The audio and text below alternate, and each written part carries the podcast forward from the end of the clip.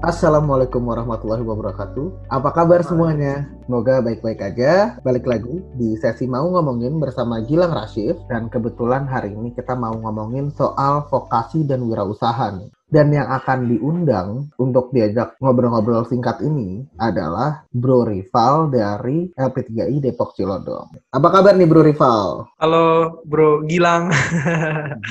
Alhamdulillah sehat-sehat bro. Oke, Depok gimana kondisi dengan pandeminya so far? Ya gitu deh, masih ketat sih mas di sini. Karena masih tinggi juga kan angka-angka penularan COVID-nya. Oke, semoga kita sehat-sehat selalu dan bisa uh, ke depannya dampaknya lebih baik ya bro ya. Amin, pastinya dong. Biar uh, kita juga kembali beraktivitas seperti sedia kala, Mas Gila. Betul, mantap mantap nih.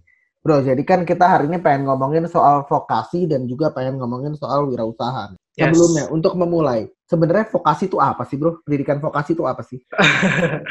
jadi kalau uh, vokasi ini menurut versi gue ya, karena orang banyak yang belum tahu nih apa itu sebenarnya vokasi gitu. So, uh, pandangan vokasi dari menurut gue pribadi itu adalah pendidikan yang mengusung programnya itu 70% itu praktek, dan 30% itu adalah teori. Jadi kita tuh kayak di sekolah kita pendidikan gitu kan, kita tuh kayak bener-bener diarahin untuk prakteknya langsung gitu. Nah, dengan praktek itu kita dilatih untuk siap bekerja nantinya. Karena kan setelah setelah kita kuliah, kita kan pasti kan mau kerja kan gitu loh.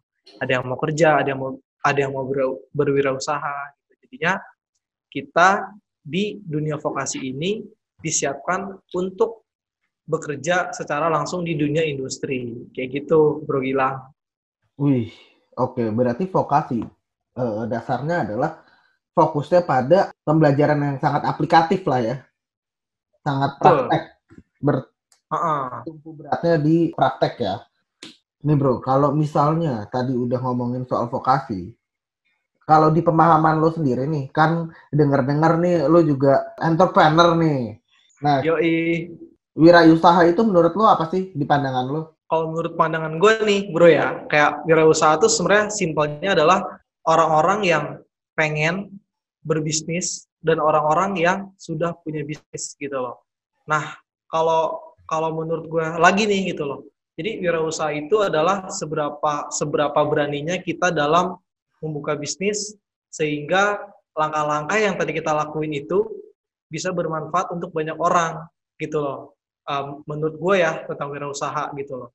Nah, wirausaha juga kan nggak nggak kenal tua, nggak kenal muda gitu kan. Siapa pun juga bisa berwirausaha gitu kan. Mahasiswa, profesional atau siapa pun itu intinya kita semua bisa berwirausaha. Kayak gitu, Bro Gilang. Oke, menurut gue itu tadi pandangan yang menarik ya bahwa uh, wirausaha adalah orang yang memiliki bisnis kalau kita tarikin lebih dasar lagi, wirausaha adalah orang yang tertarik dalam bisnis dan berani mengambil resiko menurut gue. Dan gue rasa uh, Bro Rival ini selaku wirausaha juga pasti berani dong untuk ambil resiko. Harus berani. Karena kalau nggak berani ntar kita ntar kita stuck bro di situ-situ aja gitu loh. Karena uh, jujur gue udah pernah sih ya uh, yang namanya tuh ngalamin kayak ditipu, terus kayak rugi, rugi kayak kita ngeluarin ngeluarin budget terus akhirnya nggak efektif gitu kan buat bisnis gitu. Itu gue udah sering banget sih ngalamin dan menurut gue kalau misalkan kita nggak berani ngambil resiko itu ya kita nggak akan pernah maju gitu loh. Nah justru hal itulah yang menjadi vitamin untuk kita untuk bisnis kita gitu loh. Dan yang terpenting adalah untuk si pemilik bisnis itu gitu. Karena dengan hal itulah nantinya itu dia bisa maju dia bisa menata bisnis ke depannya. Gitu bro. Oke jadi nggak hanya asal ngambil resiko, tapi juga dihitung, ditaker dan diukur resikonya. Nah, apakah masih sanggup, apakah tidak terlalu berlebihan. Nah, yes. itu yang menurut gue pribadi rasanya dan gue rasa Bro Rival ini juga setuju kali ya untuk uh, term-term tadi. Nah, Bro, menurut lo nih, kenapa sih vokasi dan wirausaha itu sangat berkesinambungan atau uh, apa ya? Kayak kayak nyambung banget gitulah gitu uh, kenapa sih vokasi sama dunia wirausaha tuh berkesinambungan? Gue harus tarik lagi nih omongan gue pertama gitu kan, bahwa di vokasi itu adalah 70 persennya adalah praktek gitu kan. Kita benar-benar uh, mempelajari sesuatu itu based on based on uh, yang ada gitu kan kayak ke apa kayak misalkan kayak sehari-hari itu kita ngapain sih gitu loh. Nah, hal itulah yang jadi dasarnya vokasi gitu loh. Artinya vokasi ini benar-benar menerapkan sebuah sistem pembelajaran yang memang terjadi sehari-hari gitu loh. Artinya ketika ketika kita ngomongin vokasi gitu loh. Dan gue sih yakin gitu ya bahwa mahasiswa pun ma mahasiswa LP3I dan sekolah-sekolah lainnya yang mengusung vokasi itu mungkin siap untuk berwirausaha karena balik lagi mereka itu sudah dididik untuk praktek sejak dini gitu loh. Dan dan enaknya lagi gitu kan kalau misalkan kayak kita kuliah di vokasi atau kita sekolah gitu kan, itu tuh kita kayak ada rules-nya gitu loh. Ada ada jalurnya dalam kita berwirausaha. Sehingga apa? Sehingga kita masih on the track, masih tetap pada jalurnya gitu loh. Jadi nggak nggak serta merta tuh kita berjalan sendirian gitu loh karena ada orang-orang yang satu visi dengan kita satu mindset dengan kita dan yang terpenting ada orang-orang yang siap buat jadi mentor ataupun guru kita kayak gitu. Oke, berarti vokasi ini sebenarnya memberikan pembelajaran atau memberikan pengalaman untuk kita agar memahami bagaimana cara secara efektif menjalani hidup kita kan, secara praktek. Yes, ya. Yeah. Dan begitu pula di wirausaha sehingga kita bisa ngejalanin bisnis atau membangun bisnis dengan lebih efektif dan efisien gitu kan. Makanya yes. dibutuhkan pendidikan vokasi. Kurang lebih seperti itu ya bro berarti ya. Nah, bener banget itu Mas Gilang. Sabi, sabi, sabi, sabi. Nah, kalau gitu, gue pengen tahu nih. Anak vokasi LP3I bisa jadi wirausahawan gak sih? Atau wirausahawan? Oh, jadi sebenarnya uh, perlu dilurusin dulu ya bro gitu loh bahwa se sebenarnya sebenarnya tuh semua orang tuh bisa ya jadi wirausaha gitu loh tua muda gitu loh dan nggak peduli juga gitu kan pendidikan orang itu mau kuliah ataupun mau enggak gitu kan sebenarnya semua orang bisa jadi wirausaha gitu kan cuman cuman ada ada poin cumannya nih. Beda itu kan kalau misalkan kita kuliah itu jadi seolah-olah kita tuh kayak ada yang nuntun gitu loh. Kita kayak nggak terjun bebas di luaran sana sendirian gitu loh tanpa ada temen tanpa adanya mentor dan tanpa adanya relasi-relasi yang bisa kita gunakan gitu loh. Nah kalau misalkan kuliah gitu kan, kalau misalkan kuliah itu kayak kita itu di dalam di dalam kampus nih khususnya ini vokasi gitu kan, kita tuh banyak ketemu sama teman-teman yang memang satu mindset dengan kita, satu visi gitu kan. Dan yang terpenting adalah kita itu dipertemukan dengan mentor ataupun dosen yang memang sudah ahli ya mungkin dalam bidang wirausaha gitu kan. Contohnya nih, kalau gue nih kan gue nggak ngerti ya tentang keuangan gitu kan. Nah dengan gue kuliah di vokasi nih khususnya di LP3I gitu kan, gue tuh kayak lebih kalau misalkan gue nggak ngerti tentang keuangan, ya gue tinggal tanya dosen gitu kan, Pak gimana sih caranya mengatur uh, cash flow bisnis gitu kan, atau Bu bagaimana caranya saya mau mengatur nih cash flow bisnis? Gitu kan, biar bisnis saya juga terus sustainable gitu, jangan sampai bisnis saya ini mati di tengah jalan karena nggak ada cash flow-nya kayak gitu. Dan makanya anak vokasi bisa nggak sih? Bisa banget gitu loh. Bahkan yang bukan anak vokasi juga bisa jadi wirausaha. Intinya semua elemen itu bisa berwirausaha tanpa mengenal umur tanpa mengenal latar belakang pendidikan hanya saja ada sebuah perbedaan yang mendasar khususnya untuk anak vokasi dalam berwirausaha. Salah satunya adalah mereka bisa dituntun oleh mentor ataupun dosen yang sudah berpengalaman di bidangnya masing-masing. Oke, jadi kurang lebih vokasi LP3 itu tidak hanya menyediakan hanya ilmunya, tapi juga orang-orangnya untuk mempelajari secara pengalaman agar bisa ikutan jadi ahlinya juga nih, belajar langsung dari ahlinya untuk menjalani bisnis biar nggak terlalu nyeleweng kanan kiri sehingga yes. biar bisa lebih efektif, lebih efisien dan bisnisnya juga lebih terukur. Kurang lebih kayak gitu ya, Bro. Betul. Betul.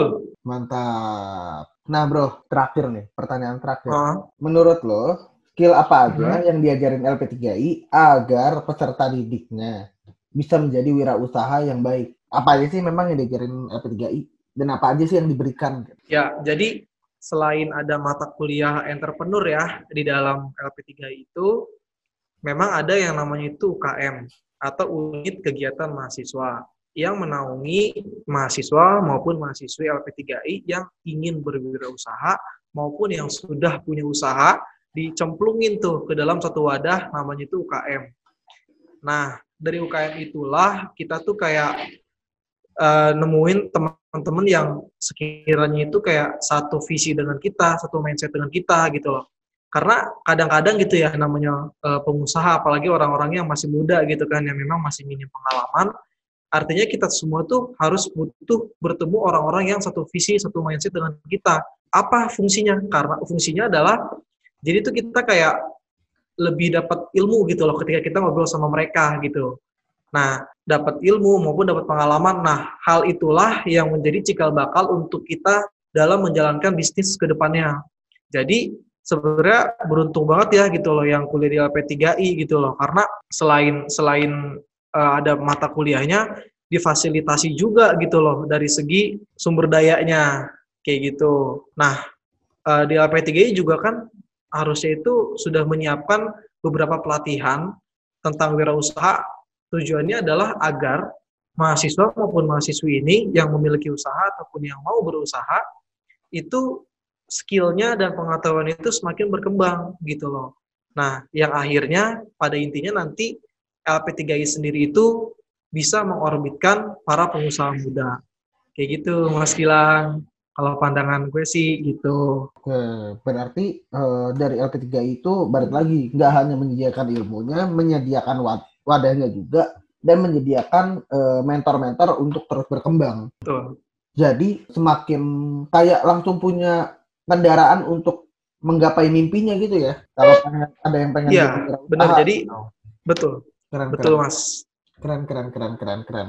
Nah, buat teman-teman yang lagi ngedengerin atau lagi ngeliatin gambar kita plus sambil dengerin sambil ngerjain tugas atau ngerjain kerjaan atau ngerjain apa pun yang pengen tahu tentang LP3I Depok Cilodong itu kalau pengen tahu soal LP3 Cilodong itu bisa ngeliat di Instagramnya apa bro namanya?